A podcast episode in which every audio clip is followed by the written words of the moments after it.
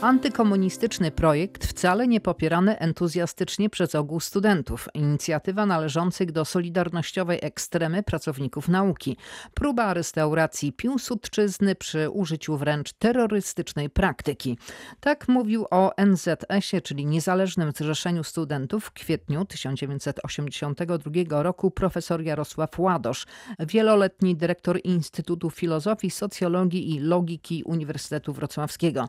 Dziś w dźwiękowej historii o dziejach tego studenckiego związku. Moimi gośćmi są Roman Kowalczyk, były członek NZS-u, a teraz dolnośląski kurator oświaty i autor książki m.in. Czas próby, Wieluń, Wrocław 1980-1989. Drugim gościem jest pan dr Kamil Dworaczek z wrocławskiego IPN-u, autor książki zatytułowanej Burzliwa dekada NZS-u we Wrocławiu 1980-1989. W dyskusji pomogą nam archiwa Radia Wrocław zamieszczone na stronie tu.prw.pl. Za stołem realizatorskim Małgorzata Zimońska, przed mikrofonem Alicja Mikłaszewicz. Dobry wieczór. To zajrzyjmy do naszych archiwów i posłuchajmy, co o Niezależnym Zrzeszeniu Studentów mówił profesor Jarosław Ładosz w kwietniu 1982 roku. Rozmawiał z nim wtedy Kazimierz Mościcki. Powstał w sposób taki burzliwy. Sprawa chyba nie była taka prosta. Ten okres był zapoczątkowany rzeczywiście żywiołowym ruchem y, klasy robotniczej. Jeżeli powiemy, że y, Solidarność była organizacją, która y, powstawała żywiołowo, to z tym należy się generalnie rzecz biorąc zgodzić, chociaż były tam od początku także i elementy antykomunistyczne, które świadomie od początku próbowały ten ruch wykorzystać. Natomiast jeżeli chodzi o Niezależny Związek Studentów, sądzę, że trzeba go bardzo gruntownie odróżnić od y, Solidarności. Tutaj moim zdaniem przewagę miało planowane stworzenie organizacji po prostu antysocjalistycznej, wykorzystanie tutaj y, studentów i bynajmniej to nie powstawało żywiołowo wśród samych studentów, a w każdym razie był to margines. Chociażby znam y, z autopsji dzieje tego NZS-u na Uniwersytecie Wrocławskim. W pierwszej chwili NZS miał niesłychane trudności, żeby w ogóle się urodzić. Rodził się z niewielkich grupek i bynajmniej się studenci do niego y, nie garnęli. I później nastąpił przełom, raczej tutaj to była inicjatywa pracowników nauki, y, szczególnie tutaj na Uniwersytecie w kierownictwie Solidarności byli y, wyraźni przeciwnicy socjalizmu od początku. I NZS powstał jako inicjatywa, narzędzie od początku sterowany przez ekstremę Solidarności. Prowadził także najbardziej ekstremalną działalność, no tutaj słowo kontrrewolucyjną jest absolutnie nieprzesadzone. Widać to chociażby po jego obliczu ideologicznym, po wydawnictwach. Mieliśmy jawnie do czynienia z próbami restauracji piłsudczyzny, nacjonalizmu. No wreszcie jeśli chodzi o nawet międzynarodowe powiązania, to było niesłychanie wyraźne. W skali międzynarodowej przecież NZS próbował inicjować powstanie Światowego Związku Studentów o skrajnie prawicowym charakterze. Pełnił tutaj taką niechlubną rolę, no powiedzmy związki studentów amerykańskich czy angielskich, zaraz po wojnie były w Międzynarodowym Związku Studentów, nigdy nie ośmieliły się y, jawnie występować o rozbicie międzynarodowego ruchu studenckiego. Tu nawet na terenie międzynarodowym NZS taką rolę wziął na siebie tego otwartego, jawnego rozbijacza jedności ruchu. Tak otwarcie nikt tutaj y, nie y, występował. Wreszcie y, no, trzeba powiedzieć także, że w skali krajowej no, NZS stawał się narzędziem walki ze wszelkimi wpływami przede wszystkim marksizmu w nauce i znów z inspiracji powiedziałbym prawicowej części pracowników nauki. Tam tej samodzielności była minimalna ilość. Jeśli weźmiemy chociażby sławne porozumienia łódzkie, prawda, tam różne pretensje, y, miano do ministra y, Górskiego. Skądinąd y, sądzę, że zasadne, jako że przecież prowadził te szkolnictwo w okresie gierkowskim, prawda, można mieć wiele pretensji do jego polityki. Nie chodzi o to, żeby wracać do tej polityki, ale przecież minister Górski wychodził ze skóry w czasie porozumień łódzkich, by y, bronić postępowych pozycji jednak, prawda, i uginał się pod tym niesłychanie ostrym i brutalnym, y, terrorystycznym często naciskiem. Panie kuratorze, zwracam się do pana Romana Kowalczyka. To jak działało się w takiej terrorystycznej organizacji? szokująca y, opinia, ale osadzona w realiach tamtego czasu. Pan profesor Ładosz był marksistą. Można powiedzieć, że to, co usłyszeliśmy, trąci myszką i pobrzmiewa tutaj echo retoryki z lat stalinowskich, ale widać, elity komunistyczne takie miały wyobrażenie na temat niezależnego ruchu studenckiego. Ja powiem inaczej. My działaliśmy w niezależnym zrzeszeniu studentów, które było częścią e, Solidarności, dlatego że e, chcieliśmy. Oczywiście w połowie lat 80. nie było nas wielu, to jest prawda, ale można powiedzieć, że mieliśmy rząd dusz i mieliśmy rację. I kiedy przyszło do podniesienia fali nastrojów społecznych e, w latach 88-89, to nagle się okazało, że podczas wieców, spotkań, strajków, które wówczas zorganizowaliśmy, studenci uczestniczyli masowo. Pamiętam e, strajk z 6 na 7 maja 88 roku, sala Neringa, dziedziniec obok e, wypełniony, myślę, że to było jakieś grubo ponad tysiąc, może tysiąc, e, nawet i 400 studentów. Podobnież było w czasie strajku w końcu maja e, w 89 roku. Z nami też dr Kamil Dworaczek z wrocławskiego oddziału IPN. Przypomnę, autor książki o NZS-ie. Rzeczywiście ta organizacja rodziła się w trudnościach, w bólach? No chyba bym się tutaj nie zgodził z panem Ładoszem. Tak naprawdę, m, kiedy wybuchły strajki e, sierpniowe, to już wówczas wśród studentów, przynajmniej w największych ośrodkach akademickich, zaczęły się dyskusje, rozmowy na temat nowej organizacji studenckiej. We Wrocławiu to, to się zaczęło we wrześniu, ale też trzeba tu zwrócić uwagę, że, że przed rozpoczęciem roku akademickiego. No, no tutaj mamy do czynienia z typowym takim schematem propagandowym, który był używany wówczas, ale nie tylko wówczas, bo jak prześledzimy cały okres PRL-u, to zawsze w tego typu sytuacjach media, prasa, władze dzieliły społeczeństwo to ekstremę, nieliczną i na tą większość, która albo chciała spokojnie pracować, albo chciała spokojnie się uczyć i tak dalej, i tak dalej. I tutaj mamy do czynienia dokładnie z powtórzeniem tej propagandowej kliszy w wykonaniu, w wykonaniu pana Ładosza. Profesora Ładosza. Niezależnie Zrzeszenie Studentów zostało zarejestrowane 17 lutego 1981 roku. Rodził się, NZS rodził się w bólach, ale w sensie na pewno formalno-prawnym i rodził się w bólach nie dlatego, że studenci nie chcieli się do niego zapisywać, ale dlatego, że władza bardzo długo nie mogła się pogodzić z jego powstaniem i nie chciała się zgodzić na jego rejestrację. Więc proszę zwrócić uwagę, y, we wrześniu 1980 roku powstają pierwsze zalążki, pierwsze komitety założycielskie, a dopiero w lutym 81 władza y, zgadza się na oficjalną rejestrację tej organizacji. Także od lutego 81 ona działa w pełni Legalnie. z tego prawa. Profesor Ładosz zdecydowanie był przeciwny strajkom studenckim i według niego wcale nie przyciągały one młodych ludzi. Jak mówił, okupowali oni budynek filozofii, ale było zaledwie 10 osób, stąd nazywa te strajki fikcyjnymi. nie tylko, że nie były potrzebne, y, no, przynosiły na pewno wielką szkodę i kulturze narodowej, i całej pracy wychowawczej w jakimś takim najbardziej elementarnym znaczeniu. Mogę to zresztą mówić y, i z pełnym przekonaniem.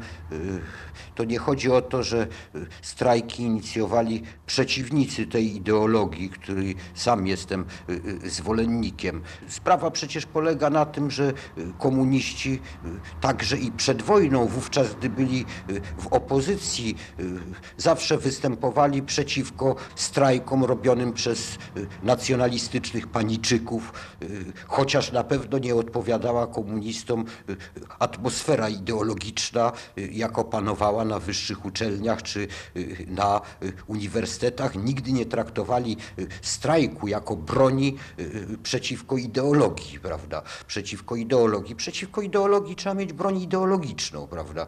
Przeciwko ideologii trzeba mieć broń ideologiczną. Strajki zresztą studenckie wyrastały na tej ogólnej fali strajkowej i znowu były traktowane moim zdaniem jako pewne narzędzie, bynajmniej nie pociągając za sobą entuzjazmu y, studentów. Osobiście prowadziłem przez cały okres strajków zajęcia y, na uczelni w okupowanych budynkach y, i część studentów przychodziła na moje zajęcia, a spośród na przykład studentów filozofii, chociaż okupowany był budynek filozofii, to było ich kilku, no nawet dziesięciu nie uczestniczyło w strajku. Niemniej jednak te grupki terroryzowały pozostałych studentów. Mówię terroryzowały, no tak jakbym chciał zrobić z nich sieroty, ofiary, prawda, terroru. Oczywiście była sytuacja taka, że entuzjazmu dla socjalizmu gierkowska polityka wśród masy studentów też nie budziła.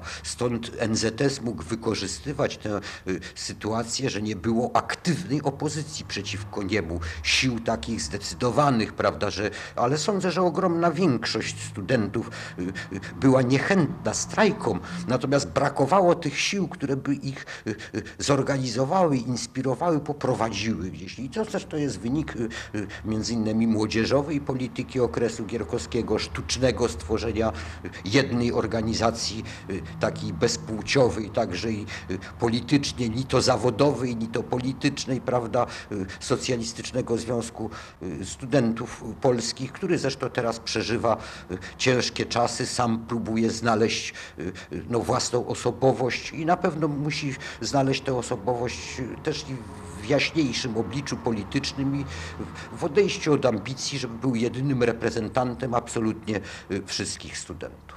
I nie ma sensu, żeby jedna organizacja zajmowała się i turystyką, i sportem, i nie wiem, filatelistyką. A więc na pewno powinien być i Związek Studencki Sportowy y, oddzielny, prawda? I jakieś koła turystyczne, czy to będą oddziały PTTK, czy innych organizacji ogólnych działające na terenie studenckim, y, to y, dla mnie nie ulega wątpliwości, że jest miejsce dla ich działania. Natomiast jeżeli chodzi o organizacje o charakterze pomocowym, związkowym, czy wreszcie y, politycznym, no, o tym muszą decydować sami studenci, y, a nie ja tutaj będę im sugerował to czy owo. Dla mnie najważniejsze jest to, że y, no, dopuszczalne, jak sądzę, mogą być organizacje w naszym ustroju tylko takie, które stoją rzeczywiście, a nie w, ewentualnie w obłudnych deklaracjach na gruncie konstytucji, na gruncie tego ustroju, prawda? A poza tym no, uważam, że nie ma sposobu na to, żeby nie powstała, nie była także organizacja o wyraźnie socjalistycznym charakterze, wyraźnie socjalistycznej ideologii. Pan Roman Kowalczyk, historyk, to o ilu takich strajkach dziesięcioosobowych pan słyszał, może czytał? Pytanie o e, których strajkach e, pan profesor Ładosz e, Początek mówi. lat 80. Mówi o początku lat 80. Zapewne ma na myśli strajk z jesieni 1981 roku, który ja nie studiowałem wtedy, mówię o tym jako historyk, bo cokolwiek badałem tamte czasy, głównie zajmując się strajkiem łódzkim ze stycznia, z lutego 81, ale trochę też poczytałem i rozmawiałem z kolegami którzy studiowali u schyłku roku 81 i to był e, strajk e, żywiołowy na bardzo wielu uczelniach, ale pod sam koniec, widząc, że być może komuniści szukują jakąś akcję militarną, to, to nawet Solidarność apelowała do studentów, do NZS-u, żeby nie dawać pretekstu, że cały kraj strajkuje. W związku z tym tam rzeczywiście liczba strajkujących zaczęła się przerzedzać. Być może o tym mówi pan profesor Ładosz. Natomiast nasze strajki, nasze strajki, czyli te z 88 i 89 roku, to były strajki masowe. W 1988 roku strajki były we Wrocławiu dwa, u nas na Uniwersytecie oraz na Politechnice i w każdym brało udział grubo ponad e, tysiąc osób. W 1989 roku, tuż przed wyborami e, z 4 czerwca, czyli wyborami kontraktowymi, a więc po okrągłym stole e, również było podobnie. Była naprawdę znakomita atmosfera i wszyscy, którzy ten strajk przeżyli, wspominają go z sentymentem do dzisiaj. To nie było 10 osób i to nie był żaden margines, tylko to był duży, solidny, zwycięski żywiołowy, prawdziwie studencki strajk. W manifestacjach i demonstracjach przodowali studenci Uniwersytetu i Politechniki, ale i na innych uczelniach także strajkowano. Kazimierz Mościcki wybrał się w 1981 roku, wówczas jeszcze na Akademię Medyczną, gdzie studenci szykowali się na wiec, ale wcześniej ostro dyskutowano, czy jest sens strajkować. To posłuchajmy nagrania sprzed 39 lat. 17 listopada, godzina 16.30 dochodzi, a wy, jak słyszałem, o godzinie 18, jako że jestem wśród studentów Akademii Medycznej we Wrocławiu, spotykacie się na Wielkim Wiecu. Jest to wiec zwołany dla wyjaśnienia sprawy, czy studenci naszej uczelni mają strajkować, czy nie. Więc zastrzegam się z góry, że nie jestem Czy członkiem będzie pan na tym wiecu? Na wiecu będę jako członek ZSP.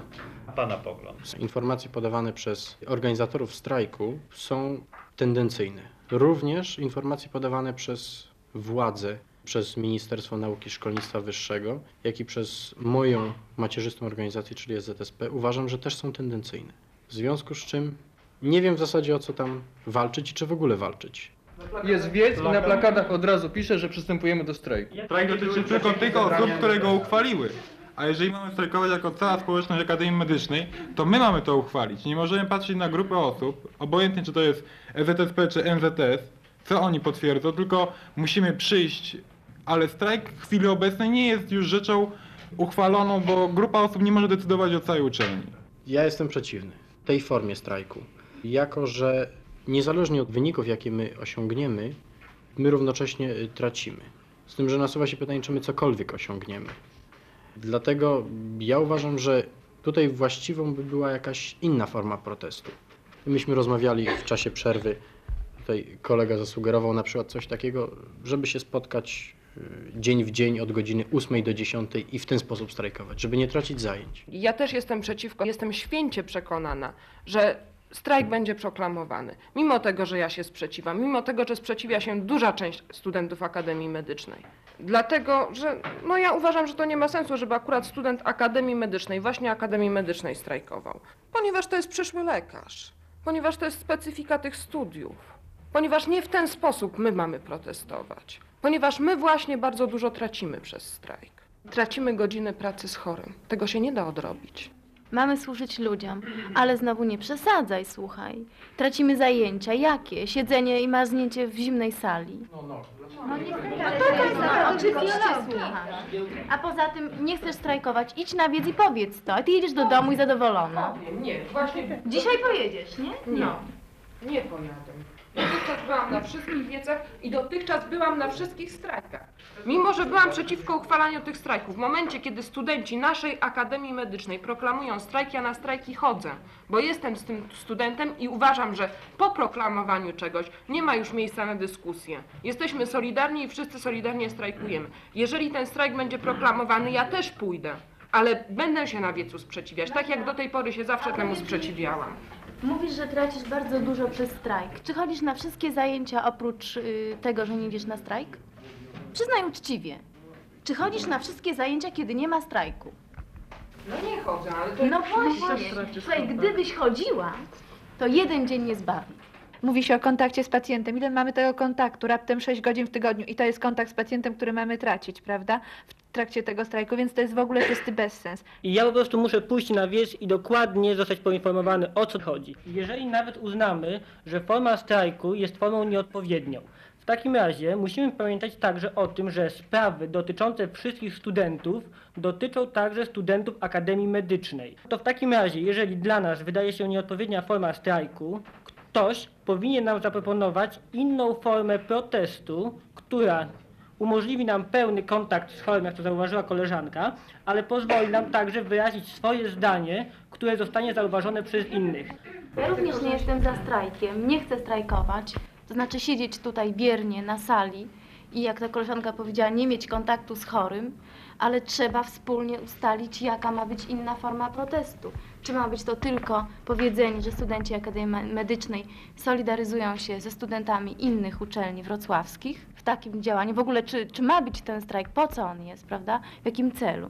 I czy my się solidaryzujemy i w jaki sposób? Bo na pewno nikt z nas nie chce strajkować. Znaczy siedzieć tam i w sumie i tracić zajęcia. Naprawdę nikt nie chce. Każdy chce się uczyć. Po to jesteśmy na tej uczelni, żeby zdobywać wiedzę. I, i w sumie będąc na trzecim roku zdajemy sobie sprawę z tego, ale niestety jest nie, nieraz taka konieczność, że trzeba. Zobaczymy dzisiaj. Ale że o kontrakcie swojej woli, to znaczy, że jesteśmy manipulowani. Y, A Magda, no ale jest sprawa, o którą Nikt nie być może... wszyscy robią i coś się zmieniło od sierpnia, tylko że kto inny nam dyktuje, co mamy robić, tak? Że tam nie mieliśmy jedną organizację, teraz dwie. To ci dyktuje Magda, co nam To ci dyktuje? Do dnia 24.11 Niezależne Zrzeszenie Studentów we wszystkich uczelniach w kraju proklamuje strajk okupacyjny bezterminowy. Toż to jest dyktat, ludzie. A my tutaj walczymy o demokrację. Chwileczkę, zaczekaj. Ale co pan teraz cytuje?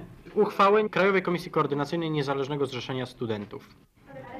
Dalej, chwileczkę. Dzień 24, 11 wyznacza się jako ostateczny termin zakończenia przystępowania do strajku. Do tego dnia w stanie strajku okupacyjnego winny znajdować się wszystkie uczelnie w Polsce.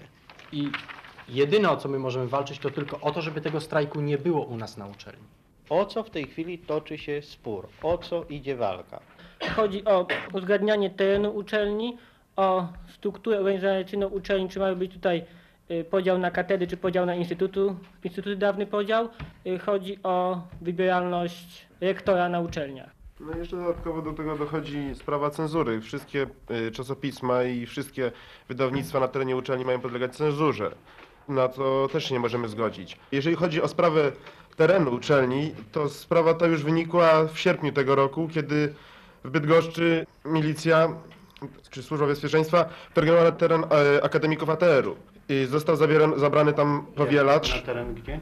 akademiku, y, Akademii Techniczno-Rolniczej w Bydgoszczy. Czy w Y, skład uczelni wchodzi także dom akademicki? O to chodzi. tak, ostatnie informacje, które na strajku były y, ostrzegawczym podawane, mówiły, że domy studenckie mają podlegać nie pod uczelnię, czyli nie będą w zasadzie pod zwierzchnictwem rektora, tylko wojewody. I wiadomo, że na teren uczelni nie może wejść ani milicja, ani służba bezpie- bezpieczeństwa bez zez- zezwolenia rektora. Jeżeli domy studenckie nie będą podlegały temu przepisowi i będą podlegały pod wojewodę albo prezydenta miasta, to wówczas wiadomo jest, że w danej sytuacji, bez względu na to, co myśli rektor i uczelnia, co myśli senat, będzie realizowany oczywiście określony tam tryb postępowania. Jakiś sens właśnie jest tych poprawek, ale my podchodzimy z, nie, z niewiedzy, czystej niewiedzy, że y, to, co nie zostało z nami skonsultowane, to jest po prostu zakładanie kagańca na naszą autonomię.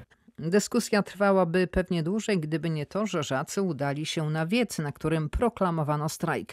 Mamy koniec listopada 1981 roku i za niecałe trzy tygodnie władza wprowadza stan wojenny. Co dzieje się z NZS-em? Dr Kamil Dworaczek. Wówczas dochodzi do delegalizacji NZS. Następuje to, z tego co pamiętam, w styczniu 1982 roku. No i e, trzeba zwrócić uwagę, że w grudniu, czyli wraz z wprowadzeniem stanu wojennego, NZS został e, rozbity. Wielu liderów NZS zostało internowanych, niektórzy także później aresztowani, na przykład za organizację strajku, tak jak na przykład było na Politechnice Wrocławskiej, gdzie odbył się proces Politechniki Wrocławskiej, proces liderów tego strajku i na ławie oskarżonych zasiedli i członkowie Solidarności, ale właśnie też NZS. Więc jakby w momencie delegalizacji ten NZS był już mocno, mocno rozbity, natomiast to nie oznacza, że, że on przestał istnieć. To znaczy on formalnie faktycznie był zdelegalizowany, ale część studentów w dalszym ciągu kontynuowało tą działalność w NZS-ie i dzięki temu jakby ta jego tradycja czy, czy sama organizacja no, przetrwała to, to uderzenie stanu wojennego. Między innymi studenci zajmowali się różnego rodzaju wydawnictwami. Tak, między innymi. Znaczy to w ogóle był główny nurt działalności podziemnej y, Solidarności, czyli produkcja, mówiąc bardzo ogólnie. y, Ulotek różnych, tak zwanej bibuły. Tak. I, I tutaj NZS y, również, również na tym polu był widoczny. Tutaj dwa takie główne pisma, bym, pisma bym wymienił, y, czyli y, komunikat oraz na indeksie. To z kolei komunikat był pismem uniwersyteckim, natomiast na indeksie było pismem wydawanym głównie przez studentów Politechniki. A panie doktorze, pamięta pan, kto był internowany, aresztowany z studentów? Tak. Na przykład wśród, wśród aresztowanych, właśnie tak jak wspomniałem, z Politechniki Wrocławskiej mogę wymienić e, Bernarda Feltowicza, który wówczas był na ławie oskarżonych. Pośród internowanych we Wrocławiu to na pewno byli liderzy na uniwersytecie, czyli Wojciech Wojnarowicz i Włodzimierz Biały. Były to osoby, które właśnie były przewodniczącymi tych struktur y, uczelnianych. Ja mówię głównie o, o tym, że te internowania dostały przede wszystkim y, osoby, które były gdzieś tam mocowane w strukturach uczelnianych, niekoniecznie wydziałowych. Co się działo przez właściwie półtora roku stanu wojennego od grudnia, do, od grudnia 1981 roku do 22 lipca 1983? Tak, więc studenci, tak jak powiedziałem, no w dużej mierze właśnie angażowali się w ten y, ruch wydawniczy, ale oprócz tego organizowali na przykład akcje ulotkowe, czy brali udział w manifestacjach ulicznych, bo to też trzeba, na to też trzeba zwrócić uwagę. Też były takie akcje, oczywiście na przykład, no może nie minuta, ale bojkot zajęć na przykład, też takie, takie, takie rzeczy organizowano. I na przykład jeszcze zwrócić uwagę tu na takie akcje jak palenie świeczek w oknach akademików, czy, czy właśnie głośne Tak. tak. parapety w akademikach. To, to była tak zwana parapetówka. Tak samo w czasie różnych rocznic, czy, czy rocznicy wprowadzania stanu wojennego, czy marca 68, uczestniczyli w mrzach za ojczyzny, czy, czy, czy manifestacjach ulicznych. Tutaj te, te, te formy aktywności były bardzo różne. A już po, po formalnym zniesieniu stanu wojennego, to, to warto też zwrócić uwagę na, na akcje organizowane w obronie Władysława Frasyniuka, bo, bo tutaj, tutaj Wrocław wyróżniał się i, i były to widoczne takie, takie inicjatywy. Bo Władysław Frasyniuk rozpoczął głodówkę w więzieniu. Tak, on był bardzo, bardzo źle traktowany Bity. zakładach, tak, w zakładach karnych, w których przebywał. Istniała obawa o jego życie i zdrowie, dlatego też pozycja wrocławska, głównie NZS, zaczęła przeprowadzać takie akcje solidarnościowe. I taka najbardziej spektakularna akcja odbyła się jednego dnia, kiedy pomalowano tramwaj, bodaj 11, ale nie jestem pewien, który jechał przez centrum miasta, ku okolicach dworca, a później przez Grabiszyńską. No, tramwaj y, pomalowano na nim napisy uwolnić Frasyniuka, a oprócz tego y, w miejscach, gdzie przejeżdżał, rozwijały się ogromne transparenty i tych transparentów wysypywały się ulotki. No I to było na, na pewno w jednym z akademików na Placu Grunwaldzkim, przy przejściu świdnickim oraz ostatni był zlokalizowany to ten wieżowiec przy dzisiejszym Placu Legionów, wówczas PKWM. I akcja naprawdę spektakularna, bo to wszystko było... Stamtąd chyba między innymi nadawała też radiostacja. Tak, właśnie o tym też chciałem za chwilkę powiedzieć. I to była akcja taka skoordynowana, czyli w momencie, kiedy ten tramwaj mijał te konkretne punkty, to rozwijały się transparenty.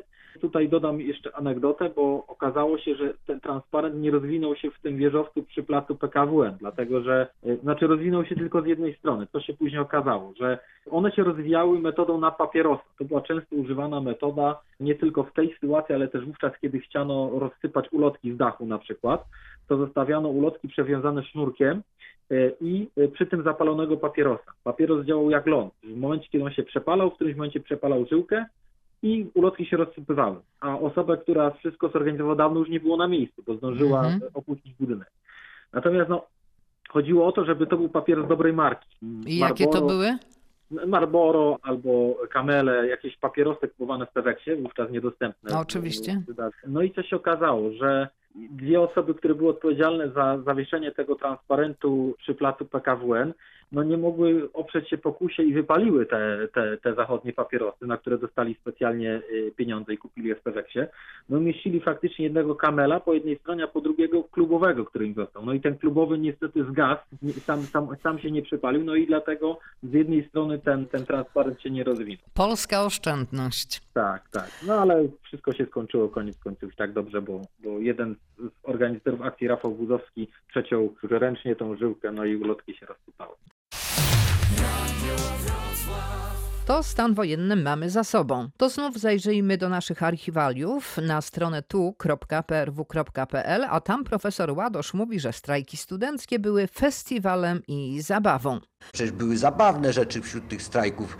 Kiedyś rozmawiałem z, tutaj z grupą strajkujących, pytam się, no a dlaczego wy strajkujecie? Bo my jesteśmy, nie wiem, futuryści, socjalistyczni czy coś w tym gatunku. No pięknie, no ale tu są hasła, prawda, wrogie socjalizmowi na strajkowym budynku. Budynku, a my nie jesteśmy za tymi hasłami. No więc to właśnie taki festiwal, taka zabawa, prawda, takie grupki w strajkach uczestniczyły. Dla pana Romana Kowalczyka działalność w NZS-ie nie była festiwalem i zabawą. Proszę opowiedzieć, co się stało 14 marca 1985 roku. Zostałem e, zatrzymany, miałem torbę pełną bibuły i w rezultacie zakończyło się więzienie. No właśnie, oblał wtedy pana pot, ręce drżały, bał się pan? Bez wątpienia, to jeżeli dzisiaj po latach ktoś opowiada jakimś był chojrakiem, jednak e, trochę opowiada bajki. Ja miałem wtedy 20 lat, nie miałem ukończone 21, a szedłem do akademika, późny wieczór i nagle wyskakuje patrol, który właśnie patrol, patrol zomowców, który, który patrolował mm, teren. No, spotkaliśmy się, można powiedzieć, twarzą w twarz. Przeszukali torbę. Ja jeszcze pomny różnych lektur z dzieciństwa, kiedy spytano, co tam obywatel ma w torbie. Odpowiadałem, że właśnie wracam z zajęć, że mam tam książki, dres. Oczywiście by, była to prawda, tylko że pod spodem było mnóstwo e, prasy, Bibuły. podziemnej prasy, prasy I tak jeszcze zwanej bibuły, list. prasy, prasy niezależnej, y, już do tego zmierzam, ale schyliłem się, y, podałem im tę torbę i mówię, proszę bardzo, proszę sprawdzić. I sądziłem, że tak jak y, żandarmi niemieccy machną ręką, tak jak to czytywałem w książkach, ale ci przeszpychali do spodu, okazało się, że, że jednak jest to prasa niezależna. Zostałem skuty w kajdanki, podjechała policyjna nyska, czyli tak zwana suka. No i, co się działo w tym czasie, kiedy pan y, jechał do aresztu Nie, nie, nie. Wte- Wtedy jechaliśmy e, na komendę przy przy ulicy, Grunwaldzkiej? przy ulicy, przy ulicy Grunwaldzkiej. Jechaliśmy e, ulicą Piastowską, Sienkiewicza i tak jakby dookoła, e, bardzo wolno patrolując teren, ja siedziałem po środku między dwoma funkcjonariuszami ZOMO i zorientowałem się, że mam list, który kolega Józek Mielnik przekazał mi. To był list od Roberta Raczyńskiego, z tymi dwoma e, chłopakami kooperowałem. To był list do szefa skrzynki, czyli miejsca, e, z którego miałem pobierać e, prasę niezależną. I to były tam, można powiedzieć, no, kompromitujące nas materiały, więc trzeba było ten list zniszczyć. Sobie pomyślałem też pomny lektur z dawnych czasów, co robi oficer Armii Krajowej, kiedy go zatrzymują. No właśnie, jak smakował ten zjada, list. Zjada ten list. Więc jeszcze w Nysce a było dość ciemno i nie zorientowali się ci funkcjonariusze, po prostu tymi skutymi rękami z torby wyciągnąłem go i schowałem go, to powiem, bez ogródek, chociaż dość przaśnie to zabrzmi, po prostu do majtek pod koszulę. No a później, kiedy wylądowałem e, już na komendzie, to e, zostałem umieszczony w tak zwanej przejściówce, czyli niewielkiej celi. Nie było Wtedy monitoringu wtedy? No wtedy, wtedy jeszcze nie było monitoringu, tak. Wydobyłem ten list. No i można powiedzieć, że dwie trzecie zjadłem, a jedną trzecią. Było tak jak w książce, było tak jak na filmach. To znaczy sucho w gardle, nie do pojęcia. Oczywiście bijące szybko serce, nerwy, że za chwilę ktoś wejdzie, zobaczy. W każdym razie większość zjadłem, resztę podarłem w drobny mak, wrzuciłem do kosza, począsnąłem tymi niedopałkami i jakimiś ogryskami jabłek, no i byłem z siebie bardzo zadowolony, że zlikwidowałem te kompromitujące nas pogrążające materiały. W związku z tym później już mogłem opowiadać, że nic nie wiem, do niczego się nie przyznaję. Taki można powiedzieć filmowy numer, no to się wspomina z sentymentem. Ale ostatecznie otrzymał pan wyrok roku. Najpierw zostałem zatrzymany na 4,8, później byłem zwolniony na dwa tygodnie, byłem obserwowany. Napisałem skargę zresztą na, na zatrzymanie do prokuratora rejonowego, do prokuratora wojewódzkiego i później siedziałem dwa miesiące. Tutaj u nas przez miesiąc przy placu muzealnym e, w siedzibie Urzędu Spraw Wewnętrznych, a miesiąc na Siewockiej w areszcie. Dostałem wyrok w zawieszeniu, a później e, to zostało zmienione w, w sądzie wyższej instancji na wyrok pół roku.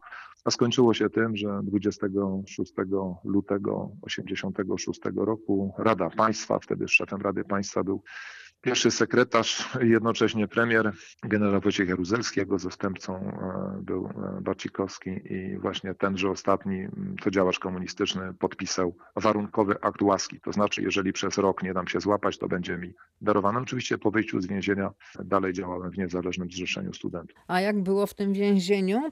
Ponoć pan dostawał paczki czy talony na paczki, czasami twarożek, w związku z tym, że nie ukończył pan jeszcze 21 lat. Łyżką pan kroił chleb. To takie, to takie można powiedzieć przyjemne, przyjemne żarciki, kiedy mówimy, że dostawaliśmy paczki. Oczywiście no, więzienie, więzienie to, to nie są żarty, chociaż nie był to ten prawdziwy kryminał, gdzie, gdzie siedzieli tak zwani ćwiarowcy, czyli ci, którzy mieli po 25 lat. No ale E, jakiś tam pan to siedział, Nie, nie było to który był w jakąś aferę mięsną zamieszany. No również. Długo by o tym opowiadać. E, Ja powiem, no napisałem swoje wspomnienia z tamtych czasów, gdzie drobiazgowo to wszystko opisuję, bo uważam, że współczesnym i potomnym należy się szczegółowa relacja i o to się e, pokusiłem.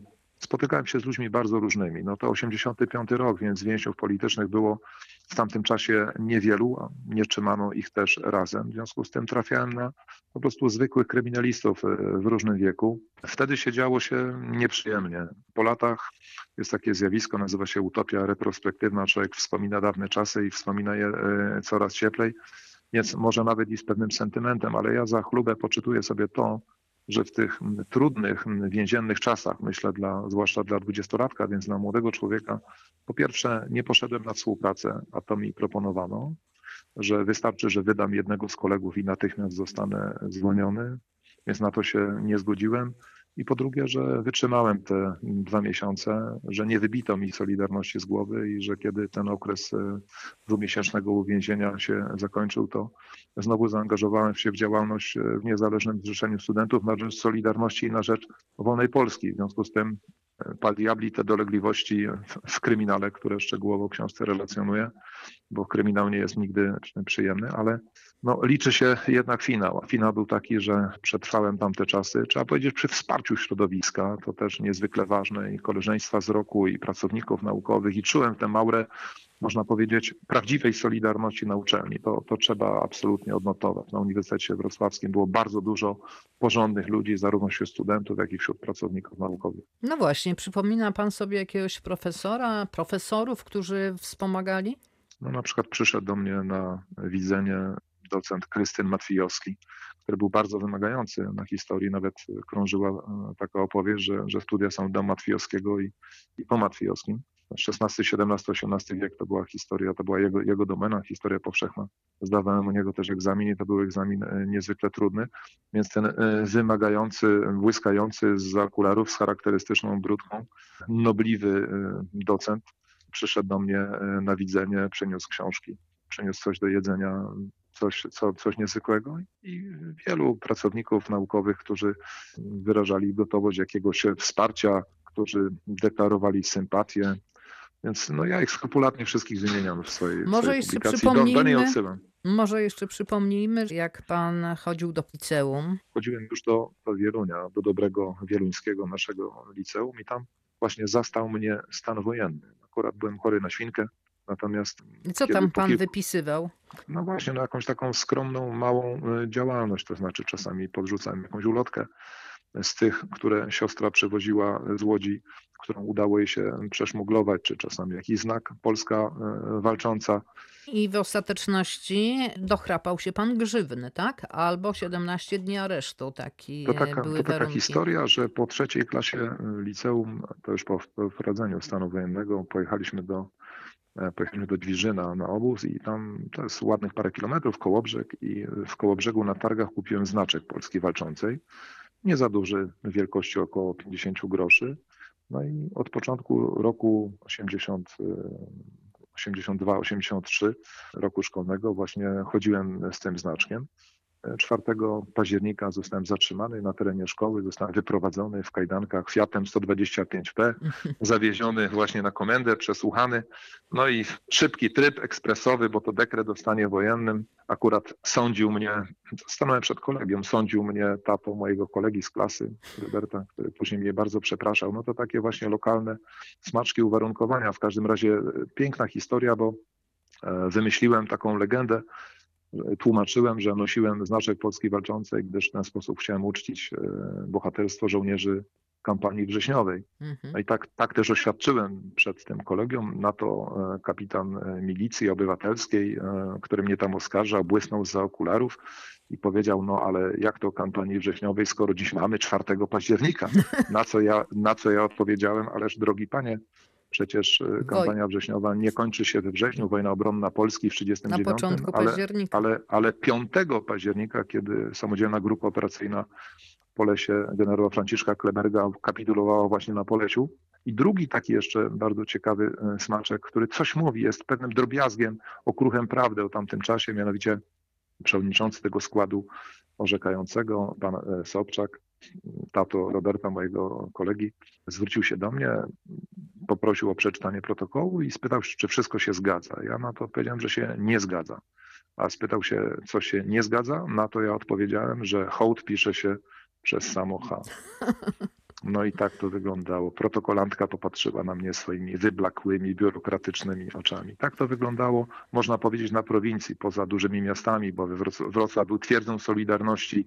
We Wrocławiu organizowano sobie wzajemną pomoc, a jednak w mniejszych miejscowościach, gdzie od razu aresztowano czołowych działaczy Solidarności, ten opór był, był mniejszy i wyglądało tak, jak tutaj Państwu opisałem. A jaki związek miał NZS y, z pomarańczową alternatywą Waldemara Fydrycha, tak zwanego majora? Dr Kamil Dworaczek. Pod koniec lat 80. szukano nowej formuły działalności, właśnie nieco innej. Wczas pojawiły się na wrocławskich ulicach y, happeningi. Ja już nie chcę wchodzić w dyskusję, y, kto to rozpoczął i tak dalej, bo, bo jak wiadomo, sukces ma wielu ojców.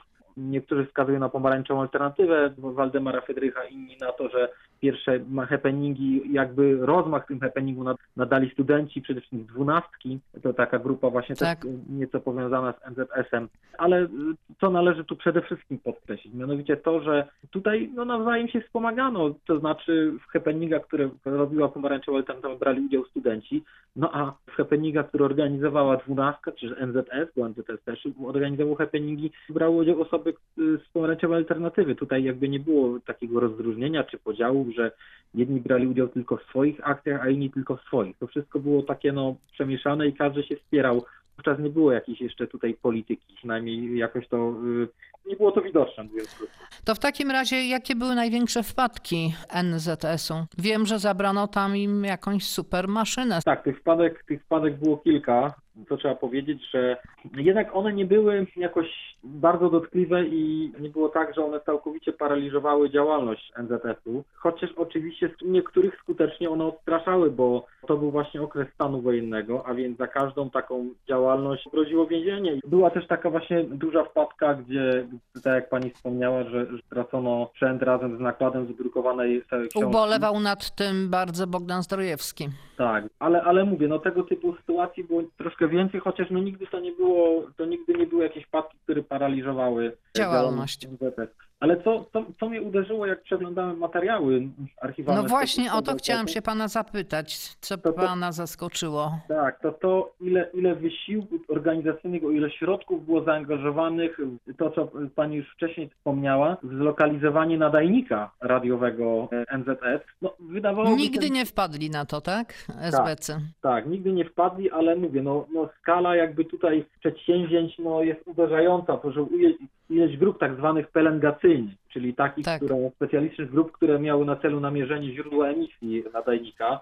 SB kładła na to, żeby złapać ich na gorącym uczynku. To się nigdy nie udało. Natomiast też trafiła mi w ręce taka jedna ciekawa notatka, właściwie donos, i to jest taki też asum do dyskusji na temat poparcia opozycji. No, no tutaj się okazuje, że byli ludzie, którzy sami z siebie nieprzymuszani pisali donosy na, do, do służby bezpieczeństwa.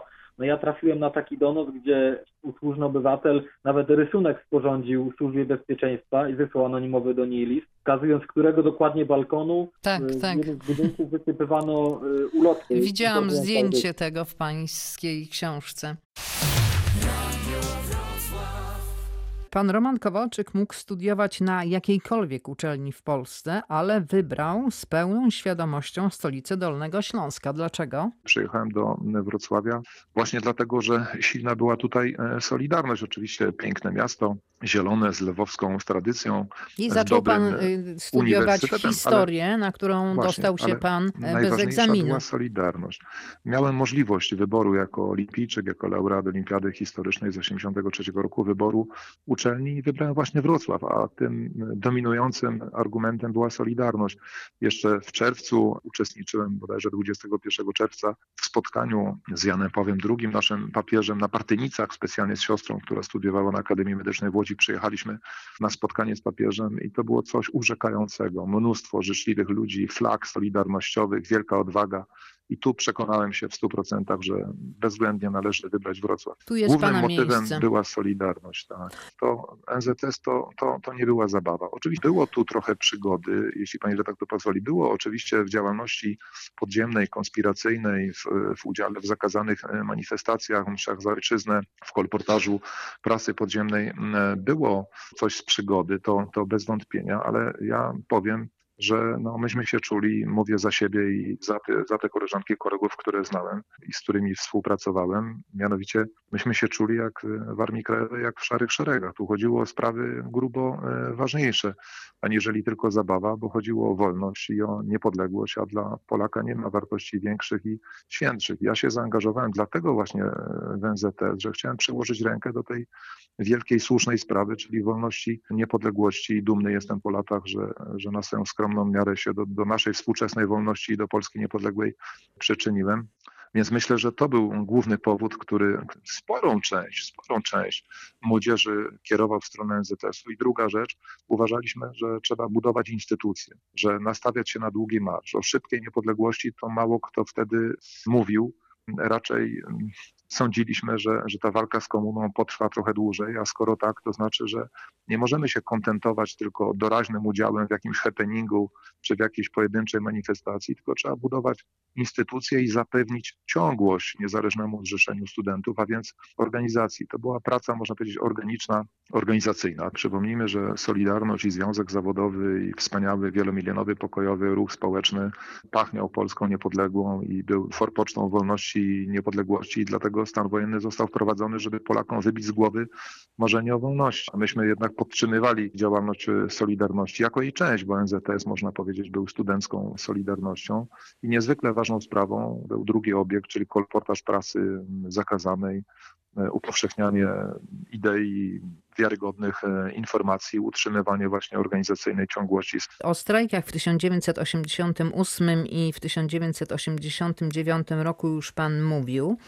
ale był też taki incydent, że kiedy zbliżały się te półwolne wybory czy kontraktowe w czerwcu 1989 roku, to wśród członków NZS-u nastąpił spór. Grzegorz Schytyna chciał jak najszybciej zarejestrować NZS i działać jawnie na uczelniach. I walczył również o to, żeby w tych zapisach pojawiło się prawo do strajku. Pan był innego zdania. Grzegorz Schetyna nazwał pana nawet fundamentalistą. O co chodziło? No, zacznijmy od początku, czyli od tego jawnego działania NZS-u, gdzie w 1988 roku myśmy już, że tak powiem, wychodzili na powierzchnię. Zresztą komuniści wiedzieli, że słabną, że butwieje, gnije komunizm w Związku Sowieckim, że ta pierestrojka w Sowietach sukcesu nie przyniesie, że jednak być może pewne gesty komuniści się zorientowali, muszą wykonać wobec społeczeństwa i w związku z tym rygory zelżały. Myśmy postanowili to wykorzystać, po prostu organizując jawną działalność. I na przykład na naszym uniwersytecie było czterech jawnych przedstawicieli. Działaliśmy bez żadnych podstaw prawnych, twierdząc o sobie, że jesteśmy przedstawicielami NZS-u. No to byłem ja, to był Jacek Protasiewicz, Tomek Kontek i Marcin Kalita. Natomiast to, o czym opowiada kolega Grzegorz Schetyna, z którym miałem okazję w, NZS-ie w końcu lat 80. współpracować i wspólnie współorganizować strajki studenckie, to chodziło o to, co zrobić z NZS-em w skali ogólnopolskiej, gdzie były takie dwa poglądy. Pierwszy pogląd był taki, że domagamy się relegalizacji, że NZS istnieje z takim samym statutem z 1981 roku, tak jak NZS został zarejestrowany ze swoim statutem z 17, 17 lutego 1981 roku przez ministra Janusza Górskiego. Z takim samym statutem my chcemy być teraz relegalizowani. Jesteśmy tym samym NZS-em, otrzymaliśmy ciągłość. No i był drugi pogląd, który mówił, że zgódźmy się na ponowną rejestrację, no i na pewne w takim razie zmiany w statucie. Ja, podobnież jak na przykład koledzy z Krakowa, uważaliśmy, że, że jednak trzeba się tutaj upierać, no i o to toczył się ten spór.